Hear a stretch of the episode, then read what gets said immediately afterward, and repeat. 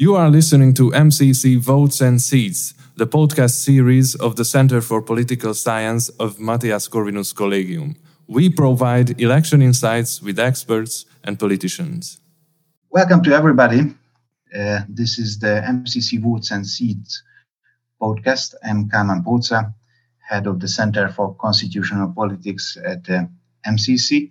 And today we will talk about the German elections held on 26th of September. Uh, we will analyze uh, the causes behind the results and talk a little bit about um, what to expect from the coalition negotiations, from Olaf Scholz perhaps, um, or from the new government as far as its policy on, on European integration in general is concerned. So our guest today is Oliver Lembcke was professor at the Ruhr University Bochum and an expert on electoral law, constitutional politics, and uh, party politics. Welcome, Professor Lembcke. Thank you for having me. Yeah. So I think that the audience is quite aware of the results of the German elections, so we don't want to waste time with, with presenting the, the results. And that's why I would start with a question on the on the phenomenon of the fragmentation and the leveling of the, the, of the German party system. So, what do you mean? Which factors led to the to the fragmentation and also to the leveling of the German party system? Because there are six parties now in the in the Bundestag, but there there are no really big parties. Uh, uh, in, so very popular parties in the sense. And so, what what what is the reason behind it? What do you think? Yeah, uh, this is an absolutely correct observation, and um, I'm uh, almost grateful that you bring it up because uh, nobody really has uh, has talked about the fragmentation of the German party system. I tried to do that for quite some time, and um, I, uh, I usually I point to the fact that there's a nice index to measure fragmentation of party systems. It's the Laakso-Taagepera index and um, it's it's useful for comparison. And in the particular case of Germany, if you use this index and and apply it, then you see that, of course, in the beginning of the German party system, West German party system, uh, the index was quite high. I mean, there were ten more than ten parties in parliament. It was a high index, and it's noteworthy that the Laakso-Taagepera index is even higher now.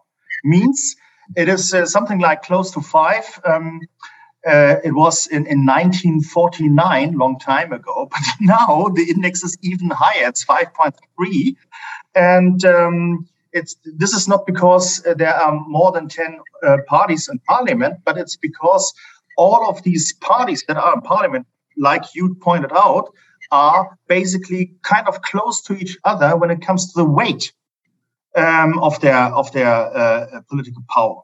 So um, what we can uh, observe is that we have a fragmentation of the German party system that results, uh, at, at, least superficially speaking, uh, of the fact that uh, smaller parties have become bigger and bigger parties have become smaller. So they they uh, they close uh, in, so to say, and that means that the German party system is has transformed in its tr- structure. It's not a moderate um, pluralist party system as it was so long for so long time. Uh, it is now, uh, in terms of, of, of Sartori's typology, it is now a party system that is pluralist polarized. And um, we, we, we see that in some way because we have two camps, left and right. Uh, usually, people, politicians themselves, don't really like to talk about left and right, but from a political science point of view, you have basically two camps, and then you have two camp, two parties close to the center, another set of parties close to the parties to the center, and then you have the fringe parties, so to so, so to say, and that of course uh, can easily change the logic of the competition within such a party system, meaning that the fringe parties and also the parties in the middle, so to say, of each camp has an incentive to um, compete not for the voters in the center, but in the but in each camp, and that usually goes uh, along with uh, becoming a more and more polarized party system. So I'm saying that yes, you're right. Your, your observation is absolutely correct. It has been fragmented. It has been uh, substantially fragmented. I would even argue it has changed its structure and it has become a pluralist, polarized party system. And you have this fragmentation and polarization you know, basically um, feeding each other, and and and and um, um, maybe uh, we we haven't seen the end of it. Maybe it produces in itself now a logic of uh, um, um, let even more competitors enter the the, the um, party politics uh, uh, parliament. Mm-hmm. That's that's an interesting um, uh, point because uh, I mean you you are arguing that the German uh, politics is getting more and more polarized, but from I think from the from a Hungarian perspective, for example, I, I would say that the German politics is rather consensus oriented, still uh, consensus oriented. But you are arguing that it's getting more and more polarized, and it can lead to, to even that that this this uh, consensus politics will break up. Actually, that's that's your argument. Uh, did I understand it correctly? Yeah, I think you see both, and and and both is is connected. You see a consensus-oriented politics um, for the parties at the center. Um, this, the, the, for instance, the Chancellor Merkel, it, her style was depolarized party politics, basically. I mean, um, and the GroKo as the default position of a coalition, so to say, in Germany, is also uh, an, an, an expression of depolarization. So if you take the former big parties, which are not big that anymore, yeah, 20 plus something, um, if you take if you just look at them, um, the tendencies of becoming more polarized is only true for the SPD because underneath there is something going on on terms in, in terms of their policy orientation. There's something going on that has shifted the party more to the left. In that sense, the uh, the Social Democrats have become more leftish, so to say, and, and let's say, for the sake of argument, more polarized. Yeah, um, but. Mm-hmm. But uh, you know, uh, uh, uh, the core of, of, of, the argument would be the center is still clinging to this kind of consensus uh, orientation, but that is an incentive for the camps. And I'm I'm not talking about the the the, the, the um, um, three, fourth, and six parties. Um, uh, in the camps, so to say, become to to become more polarized. To make a long story short, I think um, that Merkel's uh, Christian Democrats have moved to the center, becoming less conservative, more liberal, more centrist, so to say, um, has c- certainly contributed to the emergence of a new party. I'm speaking now about the uh, uh, right wing populist party, the AfD. Uh, which are to some extent not only a right wing populist party, but also a national conservative party. And of course, it has also some uh, resemblance of right wing extremism. Um, um, but but I don't mean to dwell now on, on this. I'm just saying. So the shift of the um, of, of parties in the center and they are depolarized and centrist and consensus orient, oriented politics has contributed to the fragmentation and polarization in each camp. That that would be my argument. well, uh, if, if, if we are we are talking about the extremes uh, a little bit, I, I, was almost struck by the fact that the Linke, the left party, uh, could not uh, pass really the 5% threshold. And they had luck actually that they won three single member constituencies. And that's why they are in the in the Bundestag yeah. right now. Yeah. So uh, and, and and also it struck me that it was not only the left uh, party which uh, could not pass uh, this five percent threshold, but also several other parties, and altogether uh, it made uh, approximately nine percent of the mm-hmm. votes, yeah. which uh, which was lost. So uh, I, I, think these these are also two interesting uh, developments in the German politics. I thought that the the Linke, the German, uh, the the left wing or the left party, has a so strong basis. Yeah. that they can it's unimaginable that they, they can they can miss this five percent threshold that's a lot of thing. things were and unimaginable. And, yeah, and the, the other thing was that wow, nine percent of lost votes. So what do you uh, how do you see these two uh, phenomena? Yeah, I mean, um, I would I would uh, uh, like to uh, comment on my um, statement. A lot of things were unimaginable. I mean, it was absolutely unimaginable for a German to see the CDU, the Christian Democrats, as a union um, uh, falling down um, to twenty something uh, percent of votes. This is really a memorable and almost historic loss. It's uh, it's it's it's something um, that will keep the party busy for quite some time, uh, and they should clearly uh, uh try to analyze very carefully the reasons for that. um, uh, and also unimaginable was uh, that the, the Social Democrats, which were basically more or less um, for a longer time it was uh, the drama queen of German politics, and then it became almost a zombie uh, party. Now is revitalized, so to say, and and is is is, and is actually gaining something like ten percent points within few weeks and is actually now the, the strongest party of, of the German party system. So, um, summing up, uh, I would say it was really unimaginable that this party system is so um, dynamic and fluid, and that the voters are so uh, vol- volatile. That, that, that's that's really.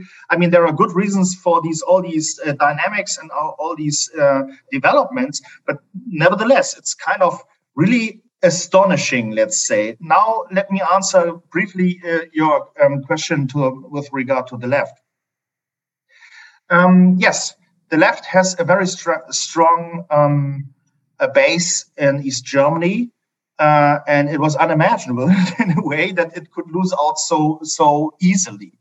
Um, but it has basically done everything in a wrong way. First of all, it crawled internally for m- more than two years. Uh, it has become personal in, in many ways and, and very toxic.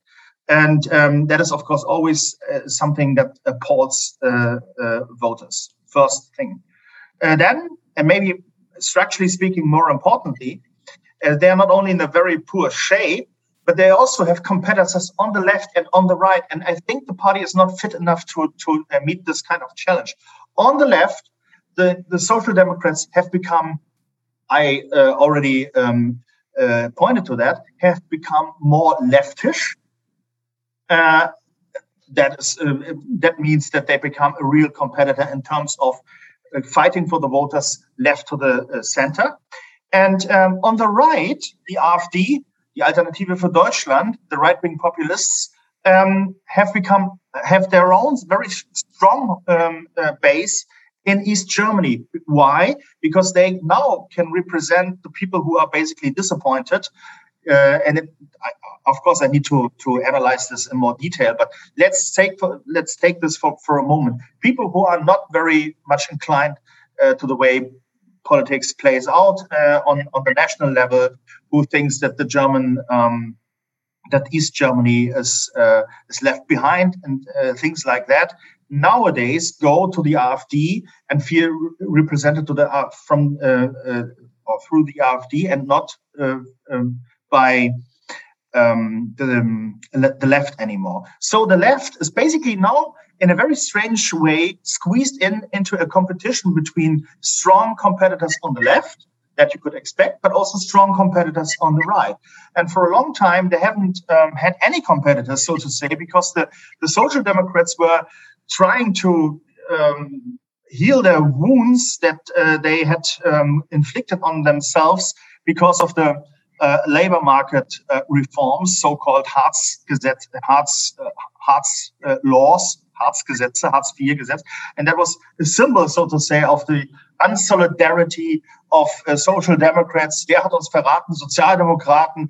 That that's a usual saying in Germany, so to say. And and and, and uh, so that was proof of it. And so the social democrats were really um, basically um, bleeding on the on the left side and the uh, the left has has has gained from that. And uh, for for a long time, they were basically secure with their strongholds and were an important factor in German politics because of their strong presence uh, in East Germany. But that's gone. And and now it's only Thuringia where they have where they are in a coalition and actually um, they have their prime minister Bodo Ramelow uh, and have a again still a, a, a, an amount of support something around 30% which is something and berlin but apart from that they're losing out almost everywhere they lose out in the east parts of germany they lose out in the west parts of germany they now have switched um, or exchanged their their um, party leadership uh, the new party leadership is not well known. It's not well, let's say, it's not a powerful um, couple, uh, two women. So that that contributes to it. But I think the com- competition on the left and on the right, uh, being in a bad shape in itself, so to say, for the left, is the main reason why they are um, yeah struggling. And uh, it, it, becomes dangerous. You pointed to it uh, to the fact that they did not meet the threshold of 5%, it becomes dangerous. And I would expect them um, to, uh, to uh, struggle even harder. And uh the, the future is unclear for the left. Mm-hmm. It's an interesting um, explanation because um, you are arguing that the SPD moved more to the left. Yeah. But at the same time, uh, they voted for a chancellor candidate who is not really a leftist one. Uh, I mean, Olaf Scholz is is is is, is was a financial minister at, at, in, in, in, in, in the last government, and and and, yeah. and, and, and and and he is certainly not the the the figurehead of the leftist side of the of SPD. so yes, I agree. It, if if if Olaf Scholz will be the next chancellor, there there is a little bit more likely that that than than Armin Laschet to be the next chancellor, as far as I can uh, judge it from uh, Budapest. So if uh, Olaf Scholz will be the next chancellor, he must struggle not only with the with the with the with the with the F, FDP and the Greens, but also he must struggle within his own party. So what does it mean for the for the coalition? Because it is first time that there will be three parties in the coalition um, uh, for for a long time, and uh, a leader uh, which uh, has some tensions also within our, its own party. I mean, Olaf Scholz. Yeah, I agree with you um, almost uh, fully. I would say that it's, your remarks are very prudent and and accurate. Um, let me start off by saying it's not so easy to read the mandate that the voters have given the, uh, in this election to the parties and uh, it's it's not so easy to make sense of it. You could make an argument they want something new, but I would argue yes, of course, but that's that's not really uh, comes doesn't really come as a surprise because we are in a post Merkel era. So whatever it will be, it will be something new. It's it's another chancellor and it's another way, another style, another policies and so on. So you know, arguing for there must be something new is more or less uh, well, it's it's a common place, there will be something new. What? And I think in this situation, the voters opted much, much less than than the Greens would argue for, for instance, or also uh, the FDP would argue, the Liberals would argue for. They they argue for they, Germany has to have a new start or a restart or something like that. And I think Scholz is actually the name, the face, and the person people um, decided for went for uh, to to support him because he he's they see him as an insurance that this newness that this new dawn so to say of, of things that will that we will see in germany uh, is is not going to be so radical so it's taking him is an insurance of maybe we need to change whatever, but it shouldn't be so drastic. It shouldn't be so radical like the Greens and others uh, wanted to. And for that reason, that also explains, uh, for instance, the poor uh, result of the of the left. Also, the, the, the, Germany was the German voters in the post-Merkel era were not up to let's have a new, totally new kind of uh, of, of policy of policies with the um, red red green coalition. But they wanted um, a moderate mixture of some some new ideas in a in a setting that's pretty close not similar, but pretty close to the way Merkel did it. Uh, yeah, maybe maybe not many people would say what actually uh, admit that, but I think that's the that is at least my reading of um, of the election of the result. And and he per- impersonates perfectly this kind of calm and collected figure that incrementally, moderately, so to say, uh, does uh, politics. And what made him so, let's say, um, different from the other candidates, the other candidates were weak. Uh, Baerbock is a weak candidate, started out um, carried away by a media hype, uh, but then did a lot of mistakes all by herself, maybe not, but a lot by herself. And um, and was a weak candidate, ended up being a weak candidate, and is now almost at the verge of being second place, uh, and the frontman is again uh. Uh, uh, by, um, in terms of the Greens. And Laschet, well, that's a non-starter. I mean, everybody was waiting for Laschet, but well, Laschet never came. He never delivered. Was, Laschet was, um, he thought to be uh, the prime minister of uh, North Rhine-Westphalia, biggest country in, in Germany, Bundesland in Germany. So he knows how to do it. He doesn't know anything. He doesn't know how to do a campaign, at, at, at least an election campaign. He was a non-starter and failed miserably. And ex- compared to them, Scholz was um, carried, was supported by his party because they at least were disciplined and, and gave him the floor. They gave him the floor knowing if we succeed, we can afterwards maybe um, get, get our own share by pushing through more leftish policies than than Scholz actually stands for. you're absolutely correct. He's he's the man of the center. He's not a he's not a leftist. He's not a, a, a, a and, and, and, of course not a real radical leftist uh, uh, politician at all. And what comes more to it is that um, that he is, um, you know, people say that he's he's boring, and in a way he is boring. Man, a lot of a lot of politicians are boring, but he has now sort of um, uh, performed as so to say, tongue in cheek, portraying himself as the robot Scholzomat. But but it's it's it's self irony, and self irony plays nicely out usually. Yeah, if someone understands I'm not really a rock star, that helps, and he, it helps for him to say he he he I'm a Scholzomat and ich bin ein bisschen langsam und uh, and so on and so on. And people like that that he seems to know that he's not entertaining, and by that is entertaining. So that I think adds up to why he, as a person, has has contributed a lot to the uh, victory of his party. His party must know that uh, the victory they own, so to say, the victory to him, but that will not uh, uh that will not mean that uh, the the social democrats on the left, so to say, eager to push the new reforms through parliament, will actually um, um, yeah, restrict themselves, they now see this as the great chance. And this is the question: what we can we what can we expect from Scholz? I mean, I think we can expect from Scholz that he becomes a moderator of a very complicated three-party coalition.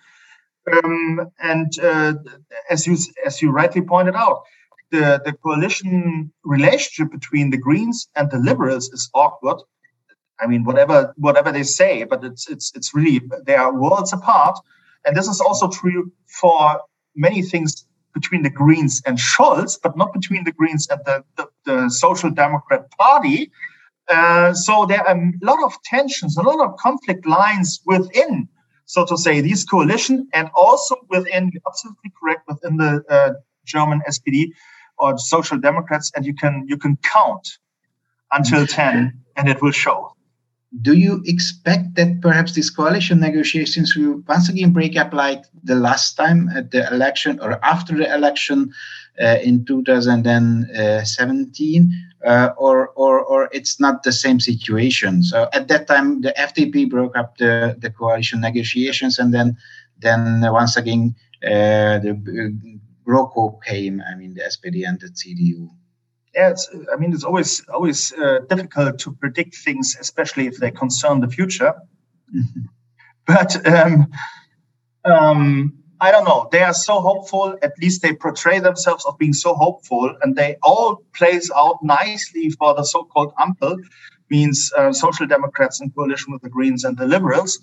I don't, I don't, I don't see, I, I don't, I don't know, but I don't think that's going to be uh, easy. It's going to be a very rocky road, and um, that is also true for the um, for the alternative. Jamaica means uh, that would mean um, from from the point of nowadays of today would mean Laschet as a chancellor, very weak chancellor, together with the Greens and the Liberals. Um, and uh, because these alternatives, the one seems to be very promising, the other seems to be plan, plan B, um, are somewhat unlikely if you take a closer look at the at the policy orientation.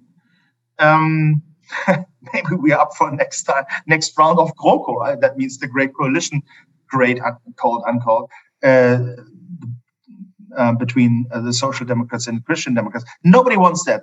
Everybody is trying to say, "Oh, we are done by Christmas." But I think what we see at Christmas is uh, um, Santa Claus, and you can believe in that, so to say. I don't believe it at all that they are done by by Christmas. I believe everybody is talking with everybody, and the more, the longer it, it, it endures, the more they they actually face that there are part, that now parties come together, the, especially the Greens and the Liberals, which um, which which have a hard time to compromise on a lot of things. Mm. And that means for the Chancellor, for Olaf Scholz, basically he can only be a moderator, and that of course will very much disappoint his leftish uh, base. Um, and and uh, and also for that reason, I assume that he's he's going to have a very difficult job if he actually succeeds. Uh, not only winning the election, that's nice, but also getting elected as the chancellor of Germany. Let's see. I think it's a very, very open uh, game, mm. judging from now. Mm-hmm. All right, and then a last question on on the well um, on the possible policies uh, of the new government, which we still don't know which will be. I mean, which coalition. But but what do you think on the on the on the on the future governance policy on, on European integration? There will be not big big debates, uh, as far as I can remember, during the election campaign on Europe. Uh, which is an interesting point because, well, uh, some would argue that what happens in Germany that will happen also in Europe uh, to some extent. So, uh, Germany has also, um, always a decisive role in, in deciding what happens in Europe. So, um, if there were no discussion in Europe, what will happen with with, with, with Europe uh, after the new government has been installed? Uh, again, a very nice uh, and accurate observation, I think. During the election campaigns, Europe was not a big issue. And uh, the, judging from now, the most likely coalition, let's say, uh, the coalition between the Social Democrats, Greens, and Liberals, um, they have a consensus about Europe. Um, but I think the consensus is only we are pro Europe and keep it up like the way it was and uh, so that's a strange uh, that's a strange attitude because they are combined because they are the forces who actually wants to change want to change the, the policy orientation in Germany. So nationally, they want to a new start, want to have a new start. But in terms of Europe, I think they are just a, a fade um, copy, so to say, of Merkel. And basically, the idea is to keep it up. But um, in terms of the challenges uh, Europe is facing, and Germany in, in, in, in, particular, in its European context, so to say, is facing, I think um, keep it up is just not uh, is, is, is just the wrong uh, choice, so to say. They need to come up with new and new impulses. They need to come up with thinking through um, challenges which are out there.